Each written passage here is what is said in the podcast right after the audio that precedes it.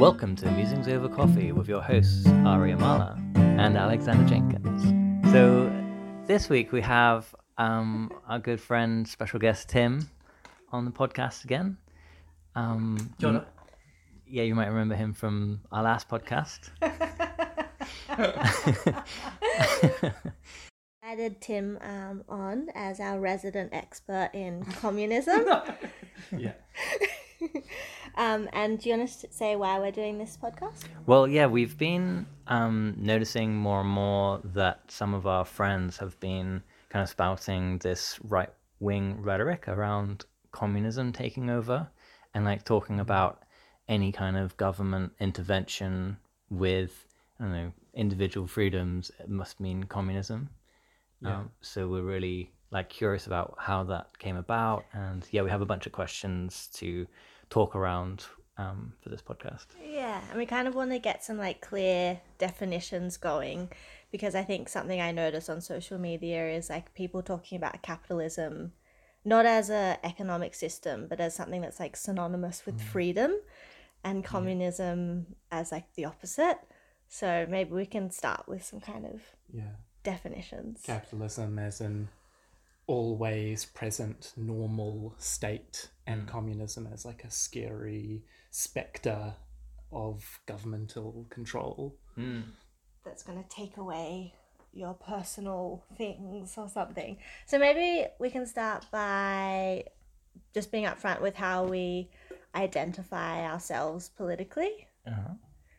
Can we start with you, Tim? Yeah, sure. So I identify as a communist, um, which is to say, I believe that the productive forces of society shouldn't be owned by a handful of people, um, and that uh, we can operate production to meet human need instead of for profit. Yeah. Um, and I'll go in further into what productive forces are when I define communism, but that's Yeah. me. Awesome. Cool, thank you. Do you want to share, Alexander? Um, I don't have a clear label like that. I, I mean, I identify as left progressive, but um, yeah, my um, vision for a better society and economic system is quite different. And yeah, maybe we won't get into that today, but um, maybe it will come in at some point. Um, I like in terms of like the the vision I want to see and what I'm like, yeah, imagine um, could happen. I like the term the um, fully automated luxury communism. yeah, we yeah maybe so. Let's just like jump in with maybe starting with just capitalism. Like, what are the defining features of capitalism? Um, well, contrary to what I guess many people think of capitalism, it's only been around for about 300 years. Um, it's not synonymous with trade or with money. Both of those things have existed since our first civilizations. Um, and so we have to be a whole lot more specific around what we mean when we say capitalism and not just kind of say it is when you're allowed to trade freely. Yeah. Um, so before capitalism, there is feudal society where kings and queens sort of own everything by their title. Yeah. And then there are lords who have kind of like have swaths of land and they have peasants that work the land uh, and give them a, a portion of what's created there. Um, and this is a kind of a class politics over the force of production here, which is like whether they're mines, whether they're farms, and so on.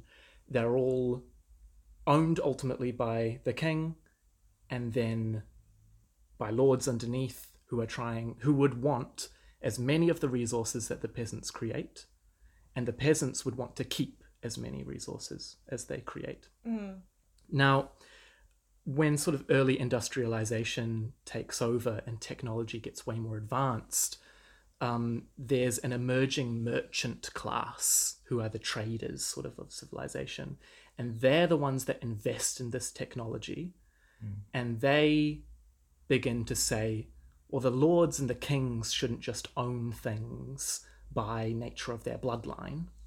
It should be um, the people that have uh, sort of private, um, privately invested technologies that should own the things. And so um, the, the peasants can no longer produce on their own because they can't compete with the new forms of technology. Um, and so they all move into the cities and they become employees of those who own the means of production, we say.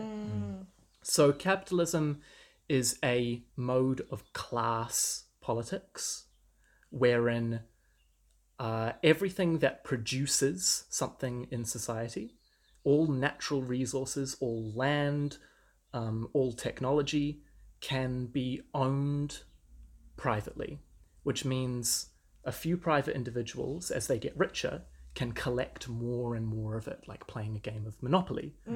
Incidentally, that's what the game of Monopoly is made to teach us: is how you can accrue a monopoly of all resources just by nature of um, renting, trading, and, and taking eventually from the weaker capitalists.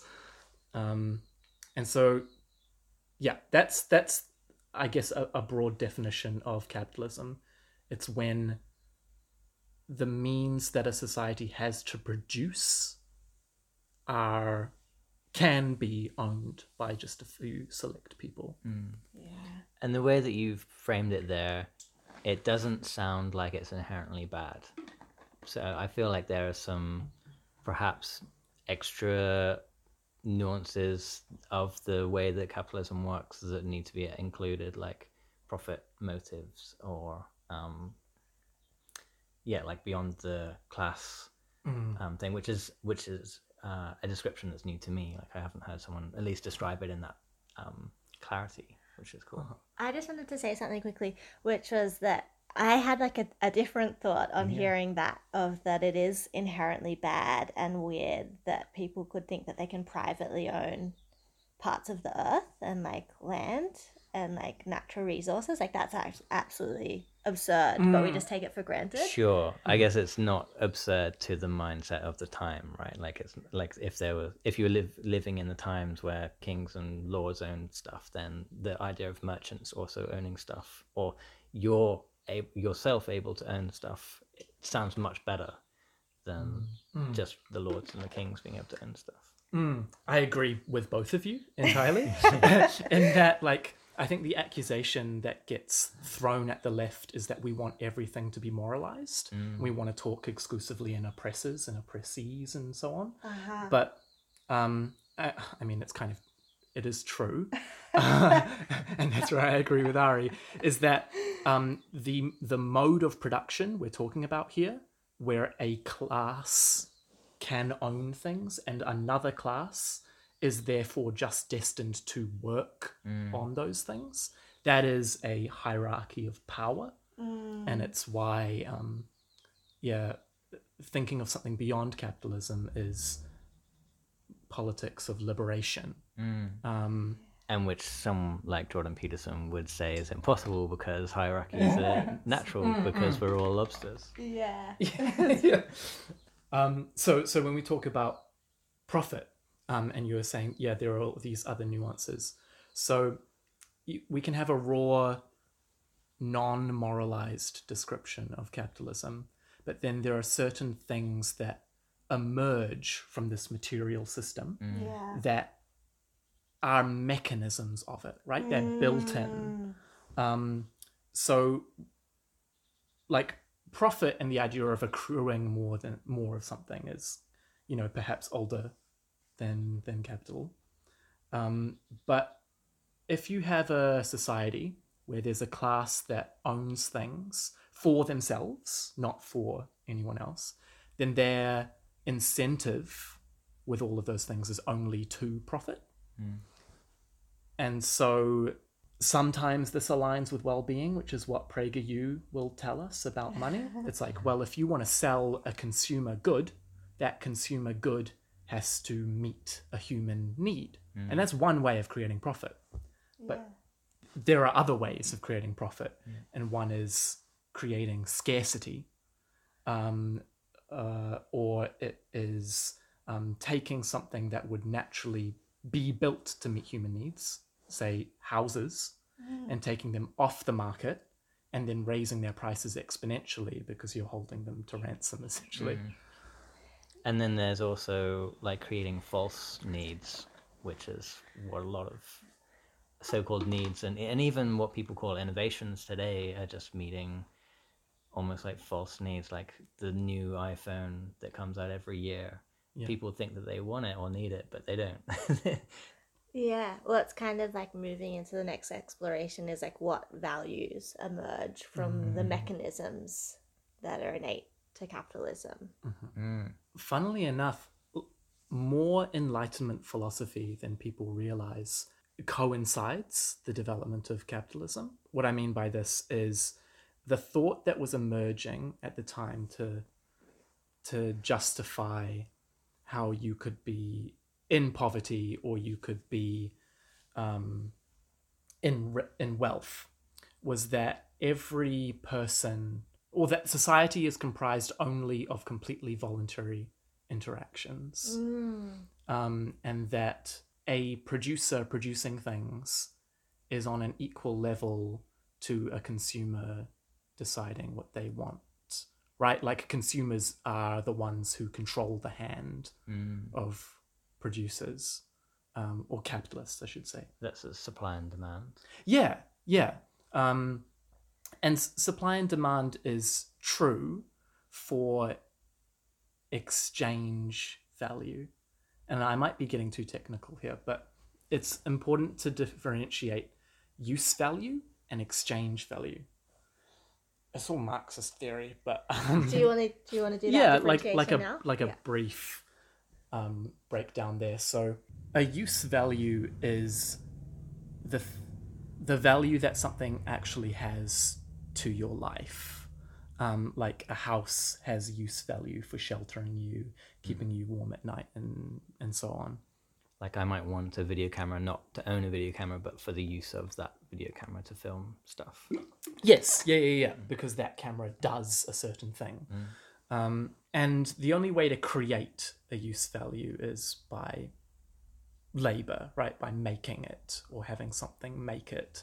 Um, but exchange value is immaterial. It's how much something is believed to be worth. So if there was a library full of video cameras, then they wouldn't have an exchange value because I could get one for free. Whereas if they were very rare, then they'd probably be way more expensive. Yes, yeah, yeah. And so the example that's I'll return to here is houses, right?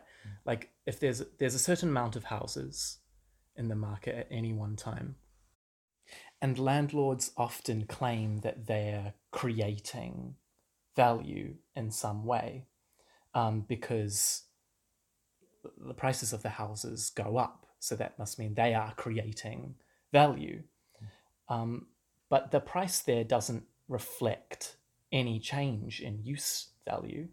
That's remained the same.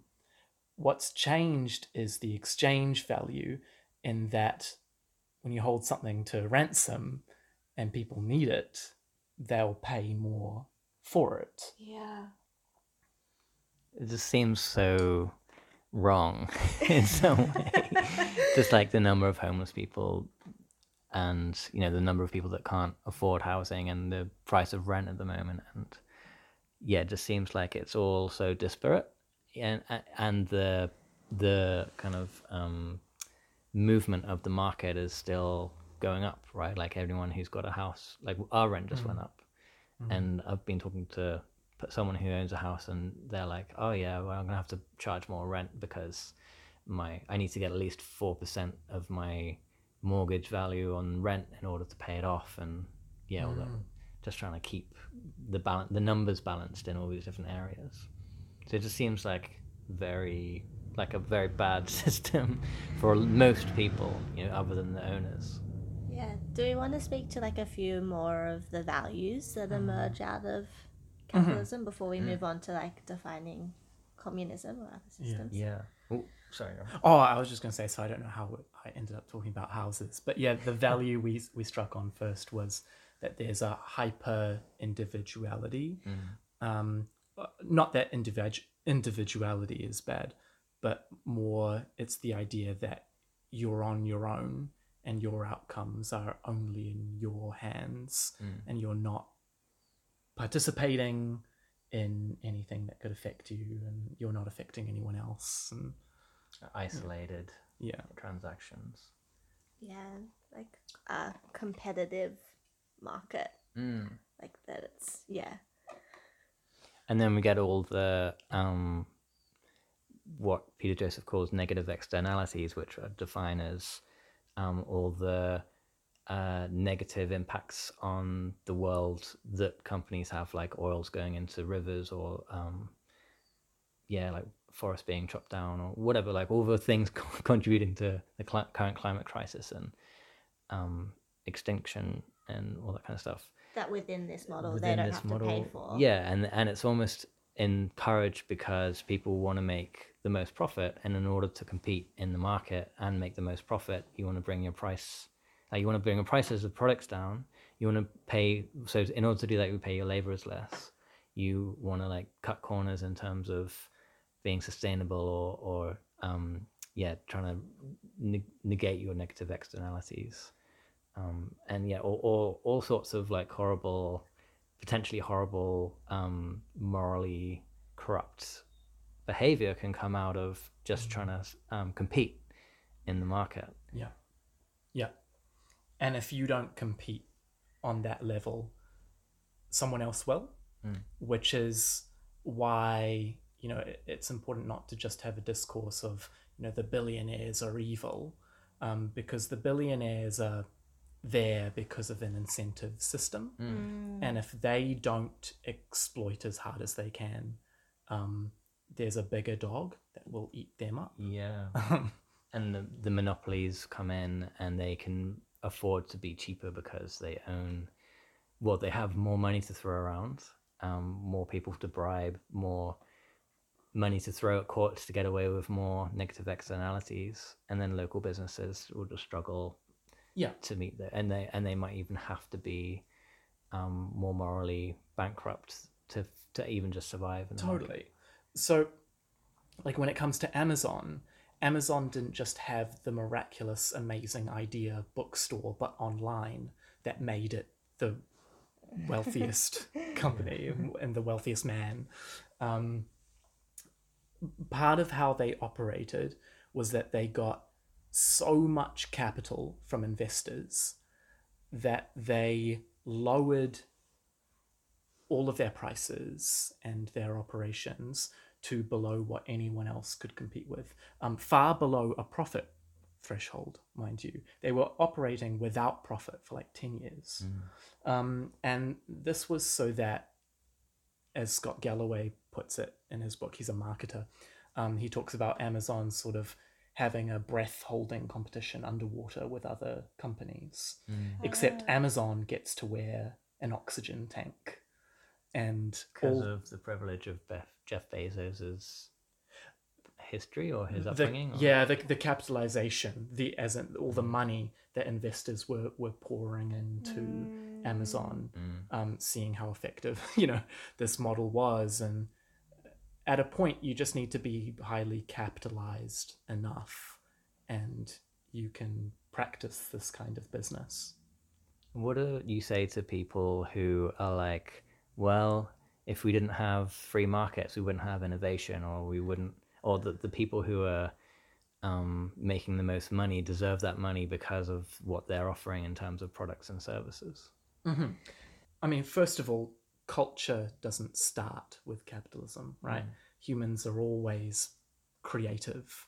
Um, and to the people that make this kind of accusation, I would also want to ask do you have any hobbies? Because, Or have you been to like a burn festival Yeah. where there's like such spectacular creativity and Yeah. innovation and generosity Mm. and Yeah. no money being exchanged? yeah, yeah. Um, people like want to make things and do things.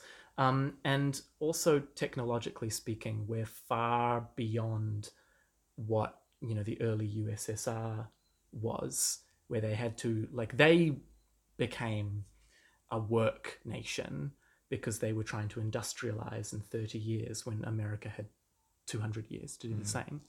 Um, we're at a state now where we have the technology to meet all of our basic needs, mm. but we can't stop working because capitalists don't want to pay anyone who isn't creating some value for them, right? Mm. Mm. So we're stuck in a system where everyone has to be in work making value for capitalists in order to be paid enough to meet their basic needs. Yeah, which is why UBI is such a um, horrible notion to so many capitalists, right? Because we are, we can't give people money for doing nothing whatsoever. Yeah. Well, funnily enough, people like Bezos and Bill Gates are really strong proponents of UBI. And that's because they know a future where, as they automate away more and more of their work, they're going to be very good at producing things. But if people have no money, there's no one to consume the things.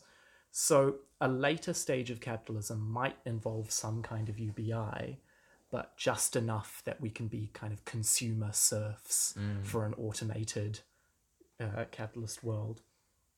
Um, It sounds better than today, but also frighteningly horrible. yeah. Um, well, I mean, they advocate UBI and then they block all um, policies that might lead there. Like taxing them. Yeah, Yeah. I think what uh, the other reason why capitalists like advocate UBI is because they know if things get bad enough, like people will revolt. Yeah. Um, and like some leftists like, a little bit against UBI because they're like, oh, it's just a reform like within the system that could be just considered like welfare. Um, but there's kind of like an interesting paradox of like, I think there's two reasons people revolt. Like one is like they have nothing left to lose, and one is they feel more secure. Like so, if people had UBI, they would be less likely to stay in shitty jobs with like shitty working conditions hmm. because they're not gonna fucking die if they leave that hmm. job, and they might be like, I don't know. I feel like we once we have a taste of better conditions, like we have the experience of being able to raise our standards a hmm. little bit more.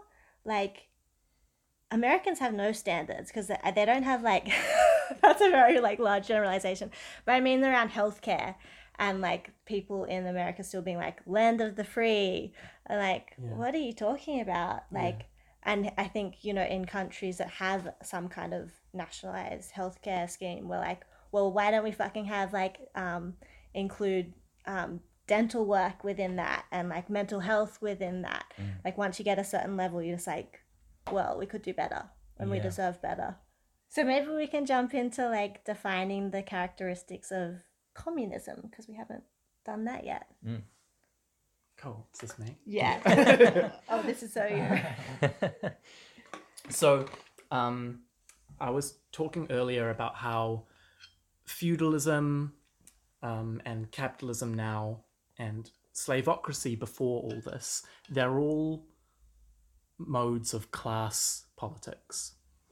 And so the communists say, okay, we go through history moving from one society of class politics to the next. Um, our future can't always be this. And capitalism is not the last stage of economics. Um, so, communism is the idea that if you disallow the ownership of society's productive potential, if you disallow that ownership from being in the hands of a class um, of people, whether they were kings, uh, the slave owners, or the capitalists, then you can have a classless society where we all have the same relationship to those means of production. Say we all own it collectively, and that's that's effectively the idea of communism. That sounds pretty simple, and I'm really confused as why people conflate government intervention with communism. Yeah. So the first step to like thinking about that when someone says da da da is communism, first we ask, okay, do the workers own their workplaces? Mm. No. No. Do you have uh, any democratic say over your workplace? Like, can you just put a vote in to decide what your company produces, whether it's going to outsource jobs to China, whether it's going to pollute the local river? Do you have a vote, a say in any of that? No, that decision belongs to the board, who are put there um, in in most private institutions by how many shares uh, people have, and the more shares you have, the more votes you get to put your board member on the board. And that board member then makes decisions of the company's governance with your interests, the shareholder, in heart. Um, it's got nothing to do with the workers or with general populace at all. So when we say government doing such and such is communism, I mean no, because the characteristic the the characteristic of communism isn't just that a government does things, right? Just like trade predates commu- uh, just like trade predates capitalism, uh, governments predate communism. Uh, Communism isn't when a strong government, and I think that's the conflation people have in mind. And does I, I mean I imagine that something like totalitarianism, which is normally associated with a style of governing as opposed to an economic system or a class system, well, I guess there's class stuff involved. Um, that often gets conflated with communism as well, so- which is confusing because you could have a totalitarian capitalist system just as easily, right? Like if if the if the people who are capitalists were controlling everything quite openly and explicitly as opposed to behind the scenes, then we'd call it totalitarianism. Yeah, yeah. So, so it's quite strange to me again why why how that conflation comes up in people's minds. Totally. Um, well, we've had half a century of propaganda funded by people like the Koch brothers. Um, this isn't conspiratorial. There are actual there are actual think tanks, libertarian think tanks, whose job is to receive lots of money and then think about messaging, PR products that people kind of change their ways of thinking about government. And um, their job for the last half century was to influence public discourse on what we should do about government. And so the libertarian angle is that government should be as small as possible uh, because that will maximize freedom Yeah. and the thing is, in a system that re- needs private property, um, it needs to protect the interests of those handful of people that own the things. Uh, a strong police and military are necessary.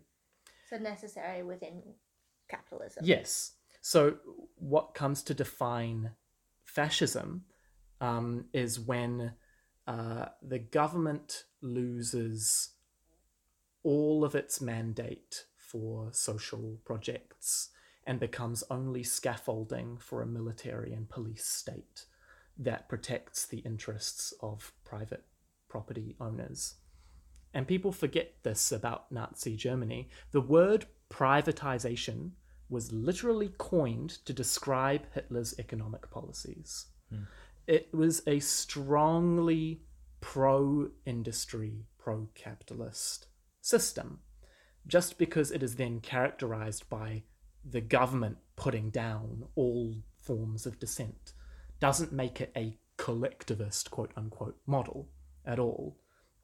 And that's sort of what I was getting at with the libertarian think tanks, is they've kind of managed to frame all public discourse in terms of collectivism versus individual freedom. Hmm. And that's Yeah. not the dichotomy we have. We have small groups of people owning the means, or we have all of our benefits kind of considered in the means of production. Mm. I'm curious, yeah, because you spoke about freedom there and that conflation with um, communism and a lack of freedom. Can you speak to that a little bit more of how it could be a bit of a myth? there's been some bad experiments in communism for sure. You know, I'm no Stalin apologist. Um, and while China lifted out more people out of poverty than any nation in history, it's also true that they've, you know, they've got some very strong central, um, deeply problematic policies as well. Um, and so there is a task at hand when thinking about our future societies um, of how do we best have everyone participate. Because in Marx's concept of communism, uh, and I didn't mention this earlier, the point is that it's classless and governmentless. The point of communism is not to have a strong government, it's actually to eventually destroy government. Classless, governmentless, moneyless. Um, and, and Marx is quoted as saying, everyone is part of the government at the stage of communism. Um, everyone has control and autonomy. Um, and yeah, it's it's not. I don't think totally clear how we do that yet. Yeah. Because it sounds like um, it sounds like it sounds like democracy, um, and the same question could be said of how do we implement a true democracy, uh, and and the question lies there, like how do you have everybody participating, and, and it might be a technological issue as much as a value system issue, and yeah, obviously we don't have the answers to, to there, but do you have any? yeah i mean well just a, a thought to the sort of response people have which is that sounds too utopian. And um, you know fool it's failed every time it's been tried. Um, well for one lots of communist experiments have failed because the us has drawn a um, a, a border around them and uh, eliminated their ability to trade um, and uh, waged constant wars on them and all, all, all these things. Um, but the next is that every other stage of governance that we've had has had failed experiments as well. So by the time of the Middle Ages, democracy had failed a couple times. Um, in Rome, it had turned into the dictatorship of Julius Caesar. Um, so can you imagine the lords of their medieval villages saying, "Fools, you want democracy? It's failed every time it's been tried." Uh, where feudalism is the last step in history. It's like, no, we're we're gonna shift. That's a nice, hopeful message. yeah. So, just to add um, another definition, would you be willing to tell us the difference between socialism and communism? So, in Marx and Engels, there actually isn't a difference. Um, Marx uses socialism and communism interchangeably, uh, but they kind of stick on using communism more because it had greater associations um, at the time politically. Uh, nowadays, I guess we sort of think of socialism as a step. Um, and it could be defined by first socializing th- uh, the workplaces, by which we mean uh, instead of just being an employee, you also have a stake of ownership. Um, and everyone does in all of their respective companies, perhaps. And then democracy exists not only in government, but also over what your society produces. Um, and that might be sort of, yeah, a step. And communism is, um, communists will get mad at me for saying this, but perhaps more abstract. You know, perhaps it's not, but it is more controversial in what it might actually look like in policy and technology and so on. But it is the uh, the classless, moneyless, governmentless system. Cool. So, How do you both think that COVID has been impacting people's political fears? Or Well, I, like I said at the beginning, I think that people are spouting this propaganda rhetoric around when the government is um, mandating certain behavior, like whether it's COVID, uh, lockdowns for COVID, or masks or vaccines, that that equals communist um, behavior. Um, I can imagine after hearing your some of your descriptions as well that what they are fearing is the loss of individual freedom, which is the kind of propaganda capitalist version of what communism is, like as an enemy to capitalism and as an enemy to individual freedom. But it also feels like most of the people I see saying this stuff, then they wouldn't identify as neoliberal. They wouldn't be like, oh yeah, well, freedom to me is freedom to trade in the marketplace and to have, and to, to be a good capitalist. They just they just see freedom being I don't want to have to do what the government tells me to do in terms of wearing a mask or being in lockdown. Mm.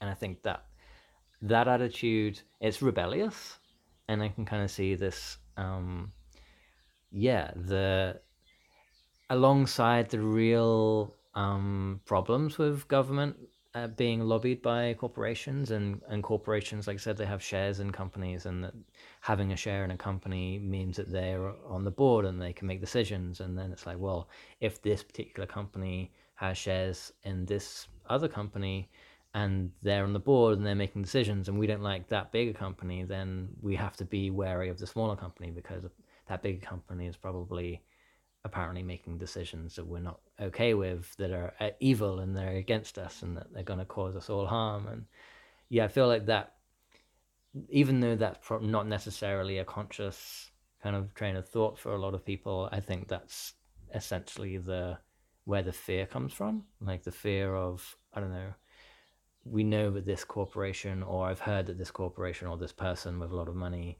has done bad stuff. If they're involved any way down the line towards I don't know a vaccine, for example, then I don't want to be in, involved with the vaccine in any way either. Yeah. Yeah. I mean, like, I think there's truth in that, in that uh, people, rightly so, don't feel like the government has been on their side Yeah. at all. Yeah. Um, uh, and especially with its history of medical interventions or not, you know, um, left the AIDS uh, epidemic to run rampant, um, uh, set up fake vaccine drives in Pakistan to get uh, blood samples to see if Osama bin Laden was. That's a real thing. You can go Google right now that the um, CIA did. Um, it's just yeah, governments don't often operate in your interests, and that's because in a capitalist society, follow the money. It's you know, um, but yeah, I think to me the thing that COVID has pointed to is a real crisis of that core held belief that um, you can just operate on your little island and you have no effects on anyone else. Yeah. And it's kind of, in one way, practice uh, for um, the coming climate change crisis.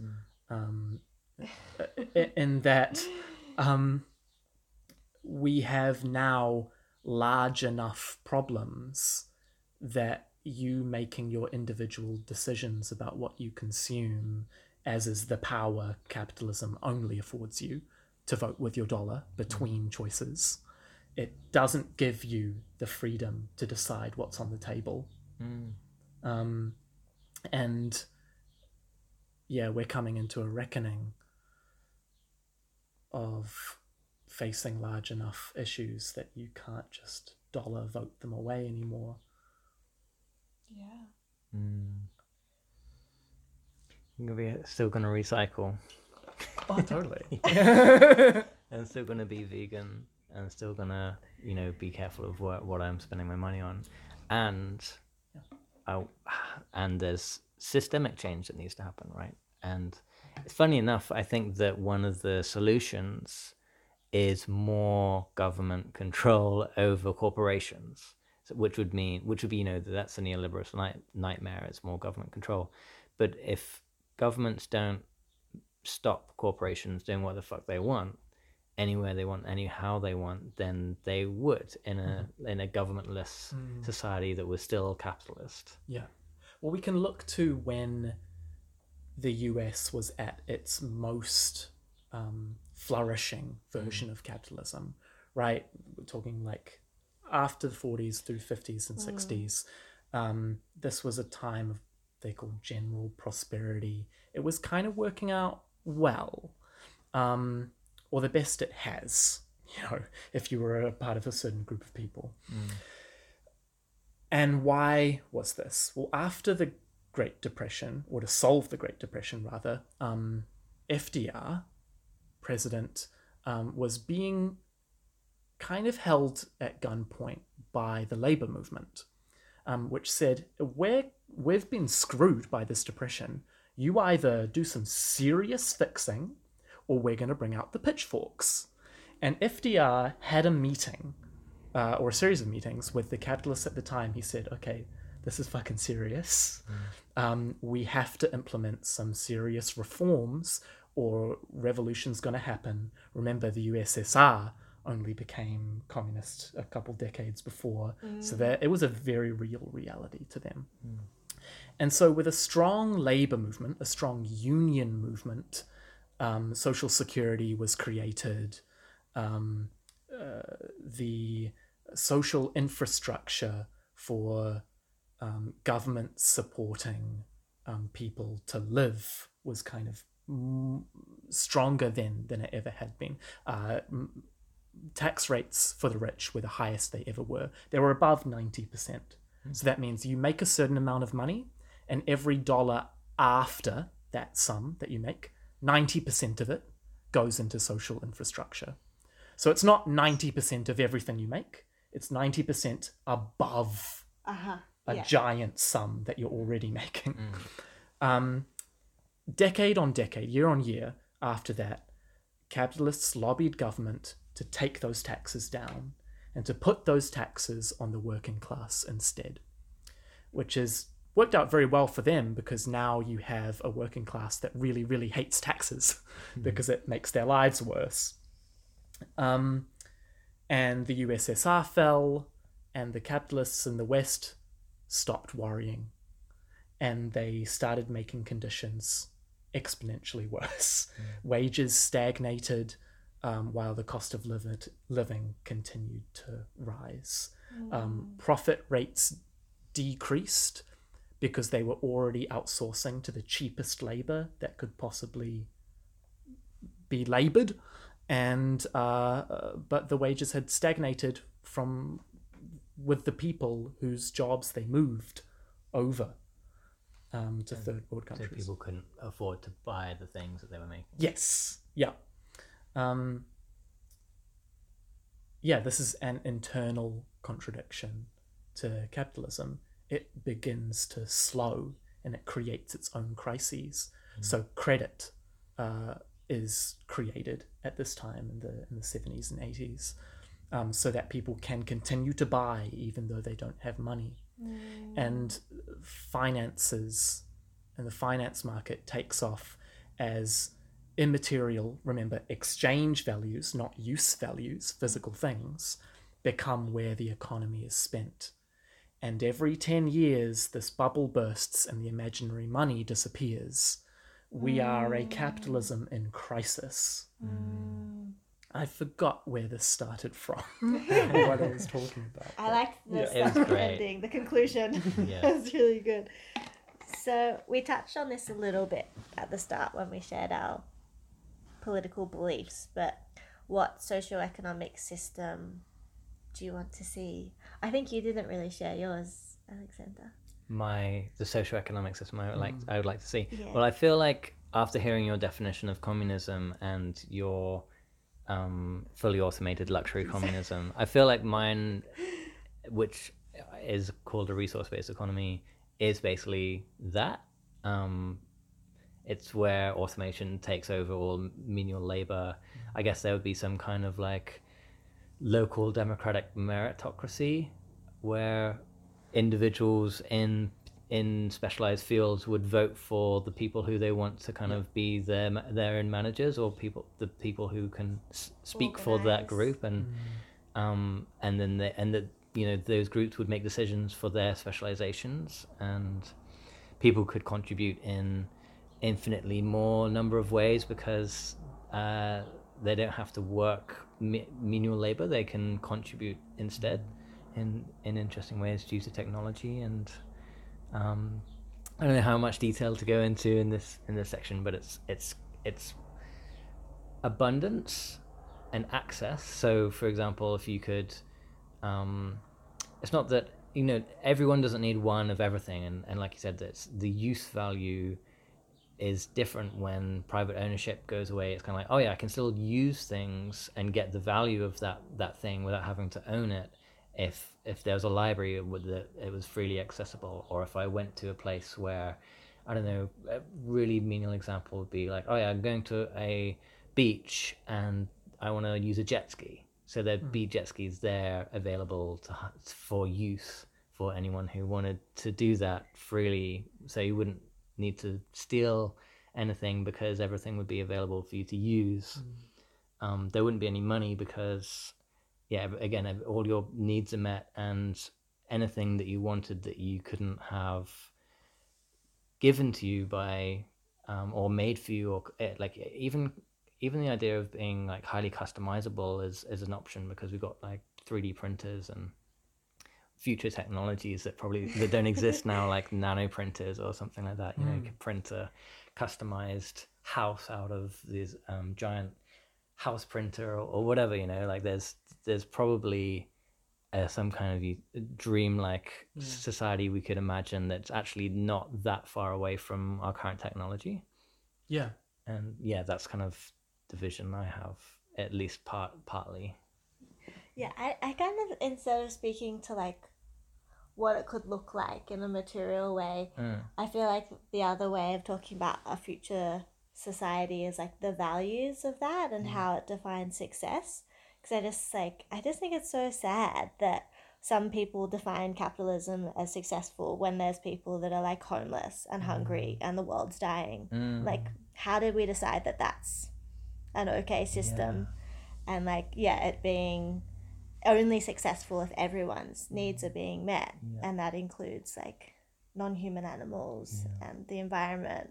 I feel like that's a really tricky conversation because there's the current value system, the value system of capitalism and its current state and in the world, and then the value system that would be created and that is also in part necessary for this future, like whether it's fully luxury, automated um, communism, whatever. Um, like what's needed for people to live in that society and contribute in a healthy way is a is a different value set in in a lot of ways. And there's people in the world today with those values, but it's just not a, it's not encouraged or um, educated in our systems. So it's a strange conversation to be like, oh well, you know, imagine the people of the world today in that society. That doesn't work because they wouldn't be able to. That this society wouldn't be able to make or fit in that society because it would just, you know, the generations to come would be so different from what we imagine. I think. Like I don't know. I'm just thinking of a meme I saw, which was like, um, that basically capitalism conditions people out of their compassion, and that it's actually kind of quite. I don't know if I want to say natural or, or innate, but like children will look at like homeless people on the street and just be like, "That's really sad," or like, "Why doesn't this person have a place to live?" Mm. And then like slowly capitalism conditions us to be like, well, they fucking deserve that. Like they didn't pull themselves up by their bootstraps, and they're like, yeah, like kind of to turn away from Yeah. that. Yeah. I mean, there's very effective incentive structures in capitalism. And the incentive structure is dog eat dog. Mm. You get yours and you survive um, however you can. Um, and uh, there's a quote, and I forget who said this, but it's kind of like if there was a factory and it was so kind of closed and polluted on the inside, and people were coughing, and you chose only to examine those people to find human nature. You might say it was human nature to cough and splutter and die. um, so the human nature we're claiming to observe when we only think about our current circumstances is Yeah. not a full picture. And I think it kind of comes back to what you were saying around um, COVID 19 being a kind of weird practice for like trying to work together, um, but also showing us that we're just really not used to doing that. And like we don't have those values of like making personal sacrifices, even if it's for like the community good. And that's that's super sad. I mean, that's not true. Like a lot of people are really taking those measures um, and listening to healthcare advice and stuff. But yeah, a lot of resistance. I think one thing to remember is that it's actually the large minority that are not um, doing that. Like, I think that we're maybe a lot of people are in bubbles on Facebook where we might see a lot of people being anti um, government or anti mandates or anti vaccines or whatever, but it's actually a very small proportion of the overall population. Mm, But it's large enough to be annoying.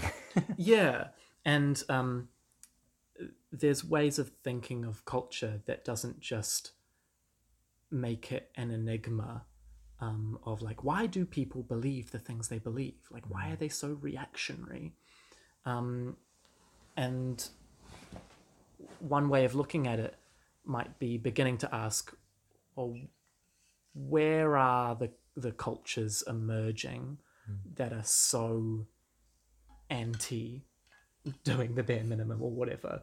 Um, and there's a much stronger strain of that in the US. Um, and so we might look at it through like, you know, why are, why are Trump supporters, for example, the way they are? Hillary called them the basket of deplorables. It feels like a horribly unfair thing hmm. to say. And it's because Trump supporters aren't just born racist or something, you know, it's not in their blood. Mm. It's because a lot of them were from rural or small towns um, that were radically underserved by neoliberalism. They were hung out to dry. And so there's an anti establishment sentiment that comes up there, which is I've been failed by the establishment. I don't trust it at all. I trust my community and I trust those who say they'll drain the swamp. Um, and so, yeah, as annoying as the conspiracy theorists are and the reactionaries are, they're also just a sign of how they've been failed, I mm. guess. And I might ask would there be so much resistance towards helping one another if everyone was having their needs met? nah. Yeah. No, not at all. Mm. I really like what you said, and I feel like there's also a portion of the reactionary slash conspiracy crowd that are just privileged spiritual people, and that haven't necessarily been impacted. In at least in uh, everyone's obviously been impacted by the circumstances of the government and the climate in the country and whatever. But I'm wondering if that is a different strain of um, like incentives to do that, or like there's a different mindset there that's come from somewhere else that mm. not necessarily because of low socioeconomic conditions or, Yeah. or whatnot. Could still be, yeah, that sense of mistrust or like a sense that something's Yeah. not right in the There's current definitely a sense of mistrust because they're like what like follow the money kind of mentality, right? Like which is good. It's like well, where have you been for the last 10 years before COVID, you know, Yeah. like that, that was all, that's been something that we've been kind of espousing for a long time. But yeah, it feels to me like that there's a lot of people who maybe, and, and maybe this is something to do with the spiritual spirituality as well. And, and some of the articles you've been writing, like there's this um, individualization that happens where it's like, oh yeah, I control my reality and I can make anything happen if I just believe in myself hard enough and I wish it and Yeah, and good ways to like protect themselves against uncertainty mm. and like the the conditions of capitalism, which mm. I think on some levels, and maybe this varies depending on how you're doing financially, that that make us feel uncertain and mm. unsafe and like we don't matter. Hmm. I have no um, answers myself about like the hippie movement specifically because it's not something I've or New Age or spiritual movements because I haven't really looked at them. But one place to start could be asking why this movement looks so different from the 1960s hippie and New Age movements, which were about combating and refusing the war in Vietnam, or about refusing segregation, um, were uh, about looking at the at the time general prosperity of capitalism and knowing that there was more uh, that society could be about than because this is also the age of growing consumerism for um, only a couple decades into consumer capitalism. Um, so, what's different about this new age movement that means it's kind of more aligned to holding on to an establishment that exists than to ask, can there be more? And I bet people would say, I- disagree with that. I don't want the establishment Yeah. but you do because what all when they're when they when they say you know i won't let covid control my life um, what they're wanting is just more of the same life they've had like back to normal. yeah kinda. yeah they don't and and their idea of an enlightened new society is just that i don't know people are individually more spiritual or mm. aligned or something Conscious capitalism. yeah Green capitalism, or like yeah. yeah that is yeah i don't know. Do you want to speak to why that's not a thing tim? I agree. Conscious capitalism. or like the why it can't be sustainable? Um, well, for one, capitalism needs to infinitely grow, because when the when the productive forces of society are used for profit, profit has to be more than last year. It can't remain the same, and that can be hard to wrap your head around. Um, when you're not a shareholder, you're just a worker who's like, yeah, I'd be fine with the same amount of money each year. But a shareholder has no incentive uh, to invest in things unless they make them more money than they've put in. So, uh, if investors can't make more money, they withdraw, they sell, prices plummet, and the companies are destroyed. If shareholders don't make more money, a capitalist economy is in total crisis. Um, any few years where profits slow down beyond a certain rate, um, millions of people will lose their jobs. Um, millions of businesses will go bankrupt. Um, it's not sustainable in capitalism to do anything other than grow exponentially. Which is why you know hyper nationalist um, capitalist nations like fascist Italy or Nazi Germany they were all about yeah Germany first Italy first.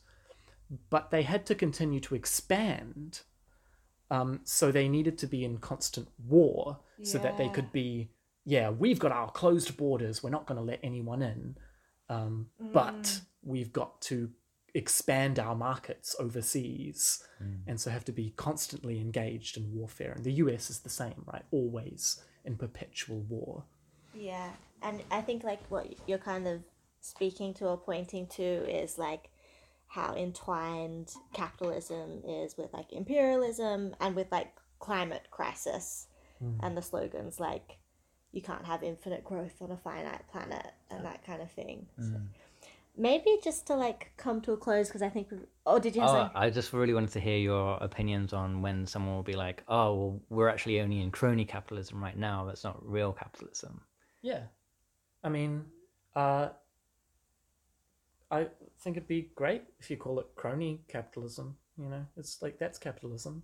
It's like capitalism is, again, it's just, it's defined by the fact that it's cronies that can own things. Hmm. And the cronies help each other out and they help consolidate power.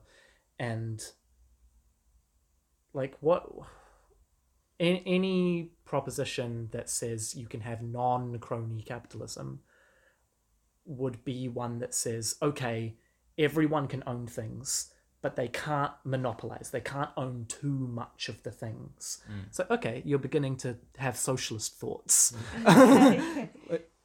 Yeah. Uh, that's great.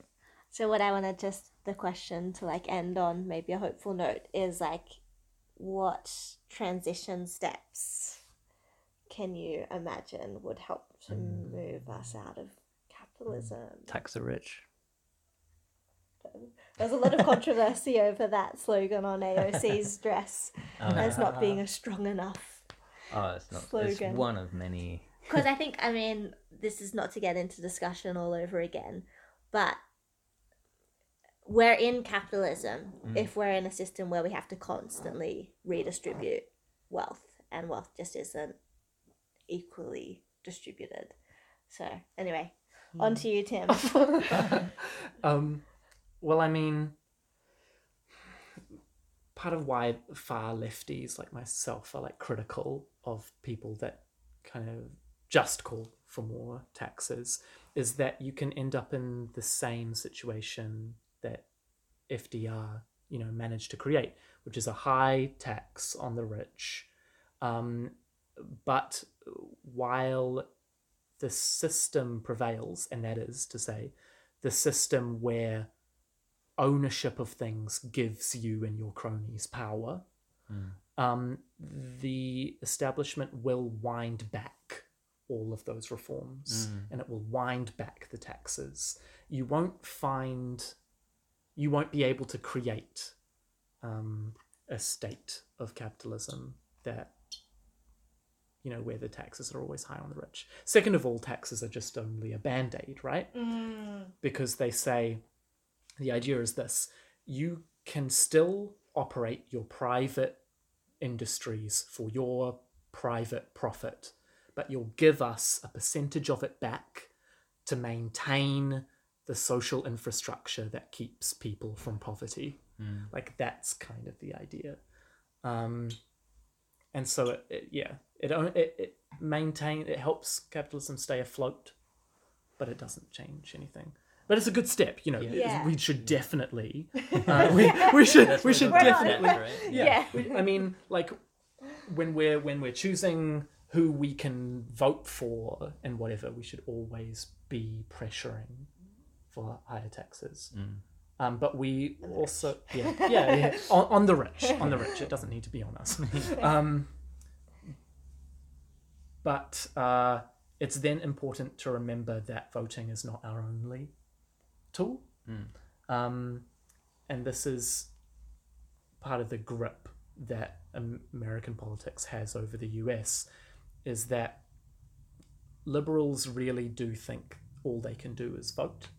And so each year, when the Democrats, who are equally as part of the establishment as the Republicans, say, you know, put up this like lukewarm candidate who stands for nothing, all they have to do is say, well, we're not the Republicans. And everyone will be like, fuck, we've got to vote for the Democrats. year in, year out, more incrementalism or more of nothing. Um, and so there has to be Uh, oh, and and it should be remembered that capitalists won't let you vote them out of power. um, so you, at some point, there has to be a popular. I want to say uprising, but also people will be like, "That's terrible to suggest." But you've got to seize the means of production. you know, I, and it's like communists always sound the same, and we've been saying the same shit since the 1800s. Um, but it's because it's still the same. You still have to take the productive forces of society if you're going to have any power over that society. So that's your transition step. How does that happen though? That's- God, yeah. Um, Seize the means. Jesus Christ, eh? Please define how we're going to do this. um, yeah, I mean, a little bit. It's get the pitchforks out. So, like the the civil rights movement in the U.S. managed to pass legislatively what it needed to do after its riots, and people forget this all the time. They think, you know, MLK was all about nonviolent protests, and then he was assassinated. Hmm. And after MLK was killed, riots broke out in almost every city of the US and did so non-stop for for like a week or more. And Lyndon B. Johnson passed the Civil Rights Acts that had been surfaced during MLK's um, civil rights movement. Um, and this is painted over in history because we want to believe that you can just ask politely and the government will give. Um, but the establishment's really only afraid of your pitchforks. Um, So, yeah. I feel like that one of the issues with modern day pitchforks is that the police force has like much better Militarized. uh, yeah they're much more militarized they have much better gear and like anti riot equipment yeah, yeah. And yeah, and, and money gets poured into the police um, and the military following popular movements. Um, which is, you know, we, we have this phrase, socialism or barbarism, uh, which is to point to the fact we're kind of teetering on the edge of, you know, another fascism in that as capitalism shakes and it creates terrible conditions, you either have people socialize together um, to create something new, or the establishment works to put down all forms of dissent and create a police and military state to maintain its control. Um, and there's no easy solution to that. there's no five step plan or anything like that the, com- the communist five step plan Um, I just wanted to, to say like I feel like some of the the things that are being tied in here is just like around the militarization of police mm-hmm. and the the myth of like who are the police there to serve. And it's not it's not us. If they would stop an uprising that would you know mm. make meet everyone's needs. Yeah if there was a fascist government that was doing horrible things in the country and the police were like protecting, them. them, then it's clear that the police aren't there for the people at all. mm, Yeah. So it's like I feel like I was like, yeah, what are some transition steps? And you're like, revolution. so really unhelpful, I know. Yeah. Um, no, I mean, what what about like? Because I often think that UBI, if implemented well, would, for example, free up individuals to think more about the issues with the world, and and maybe that would create more people who are willing to go out and be a writer or whatever's needed, or or to invent something, or to to, to I guess in, even in the sense that the the the lockdowns have forced people inside and onto the internet, and people who maybe who wouldn't normally care have suddenly become, um, you know, a, a diehard um, anti-government or anti corporate or anti whatever person, and there, I feel like there is a growing base of people who might be willing to join in that riot, but it does feel very disparate at the moment. Like there's no unifying vision or goal for people to unite behind, other than we don't like lockdowns or we don't like masks, which isn't a unifying vision at all. And that could be nice, like some kind of unifying, like even if Occupy Wall Street came back or something like that, or um, or something equivalent that was maybe more explicit with it's not just yeah there are rich people and there are poor people, but like actually look let's expose all the shit of capitalism and and and provide a means to uh, like a vision of what is possible like the fully automated luxury communism and being like we want this yeah Yeah. I mean, I was listening to a, a podcast with like a union organizer called Stevie Lang, and he was saying like his main job within that organizing is to just get people to raise their standards, Mm, like and want more for themselves. great And I feel like that's possibly a good first step. yeah Mm. Yeah. Anything to add? no. um,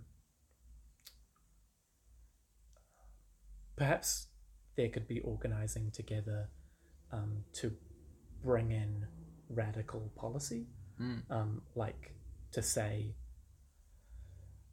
um, you know, we want our votes in the workplace, you know, and do it this the you know Richard Wolff economists, you know, socialism way, which is um, yeah, demand democracy in work, and um, yeah, perhaps that can lead to the next thing. Mm-hmm. Um, you just got to make sure it doesn't get diluted, um, because a- again, capitalists don't want change. Yeah. Um, the largest uh, grassroots popular movement we've now ever seen has been Black Lives Matter. Mm. Um, and that started with a very strong cry abolish the police. Yeah. And to make, and, and liberals being who they are, were like, no, you have to make it more palatable to the establishment. Mm. Change your slogan to defund. So it became defund the police. Mm. And it didn't happen. Um, Like And- even defunding. yeah. Yeah. yeah. Um, so I don't know. As a jaded Marxist, maybe I can just say like stick to your guns for radical policy Mm. Yeah. and and don't make it, you know, swallowable yeah by a, an establishment that doesn't want to change itself.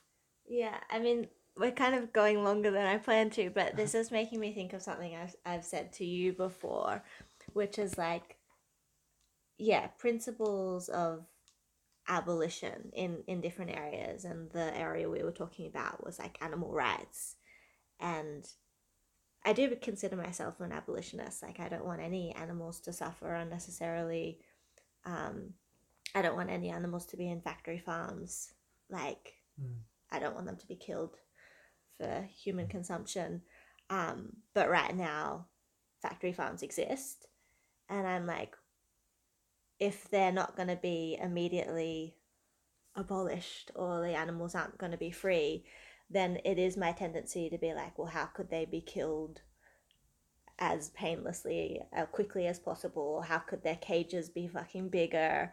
And like start to ask for those scraps because I'm like, well, ultimately my goal is f- for them not to exist, and I'm wondering like how that kind of fits into these like policy reform and things like yeah, like UBI, which I am really a proponent for, um, but it doesn't. It's not a system revolution. It's just like a bit more room in the cage. Um, Mm. yeah, thoughts. Yeah, I mean, I, I I- part of my recent um, thesis and my university degree has, was around the difference between reformation and paradigm shifts. Um, and paradigm shift is, I don't think it was coined by Thomas Kuhn, but he used it in terms of scientific revolutions and the cycles of of paradigms shifting and versus reform which is just like a slight change within a current paradigm and paradigm and system could kind of be interchanged synonymously somewhat um, in terms of what we're talking about like the current paradigm of capitalism as a system that we're all under uh, but anyway the reformation just is like a band-aid like you said and and it, and it's like th- with the tax thing it's like it's easily over overturned in, in any moment. And you know because we have cycles of government if a government did say like oh yeah we'll have this thing then the next government say like yeah get rid of that again and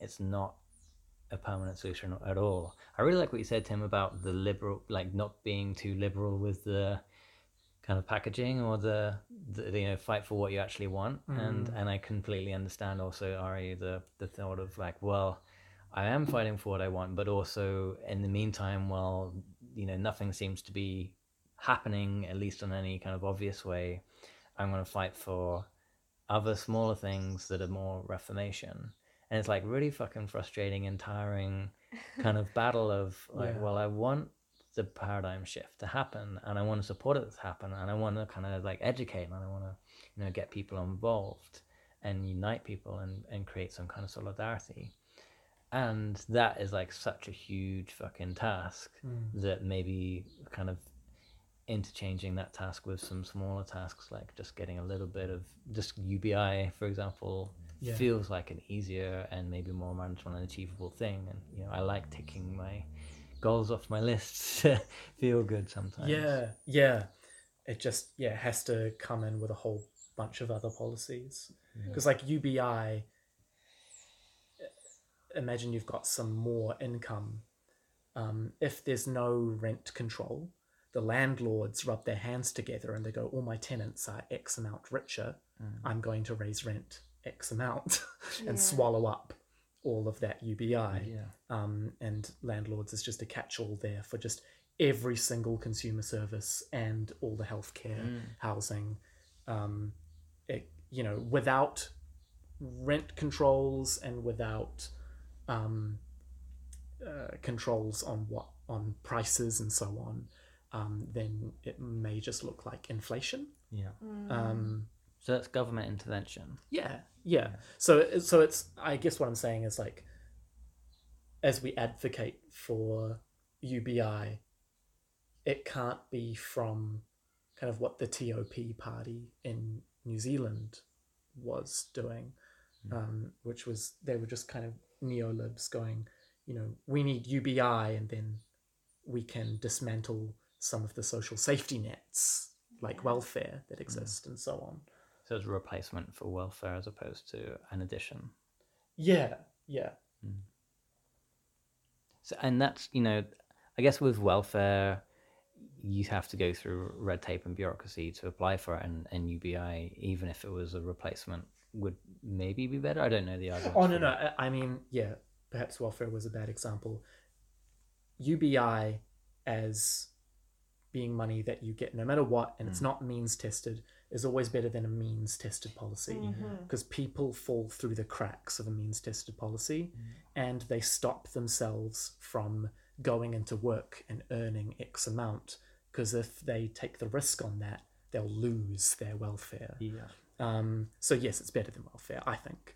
Um, but the social safety net is also things like funding for mental health and um, funding for community projects and so on. Yeah. Um, I don't know exactly what Top was about, but yeah, sometimes you get proponents of UBI like Bill Gates and Jeff Bezos who are like put in UBI and then strip out the other government interventions. Mm. Um, so, yeah, get more, socialize government more, make democracy stronger, democratize the workplace, um, and uh, advocate radical reforms, perhaps.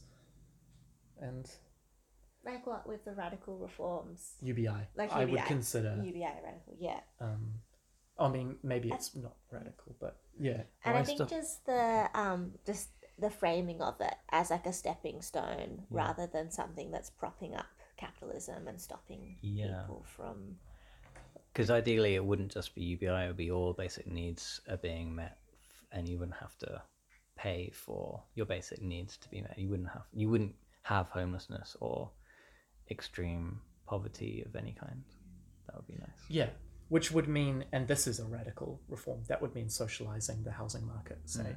and saying you can't, as a landlord, collect houses mm. beyond five properties or something like that. You can't, because there are landlords in New Zealand who own more than 300 properties. You can go look up the landlord index and see how many properties people own. They just create empires. Um, so, yeah, maybe you could nationalize that and say you can't monopolize people's shelter. Yeah. That's what Um, Monopoly was trying to teach Yeah. us. yeah, go and play Monopoly, landlords. You need it. All right, should we maybe stop there? yeah, it's, that's it's a good place to stop. Does anyone have a hopeful note? Or was that hopeful, the ending? Yeah. We always have Monopoly to teach us. if we need Yeah. Um, okay, well, maybe I'll leave you with a hopeful quote, and you can Google who this is from because I won't out myself like this. But the quote is you know, when you're worrying about, oh shit, things need to change very quickly, and they're not really at the moment, you can remember that sometimes decades pass and nothing happens. And then years happen and decades are contained within them. Mm. yeah, Cool. I love it. Yes. Nanotechnology, here we come. Thank you so much, Tim, for sharing your time and expertise. And yeah, I learned a lot. yeah, thank you for the conversation.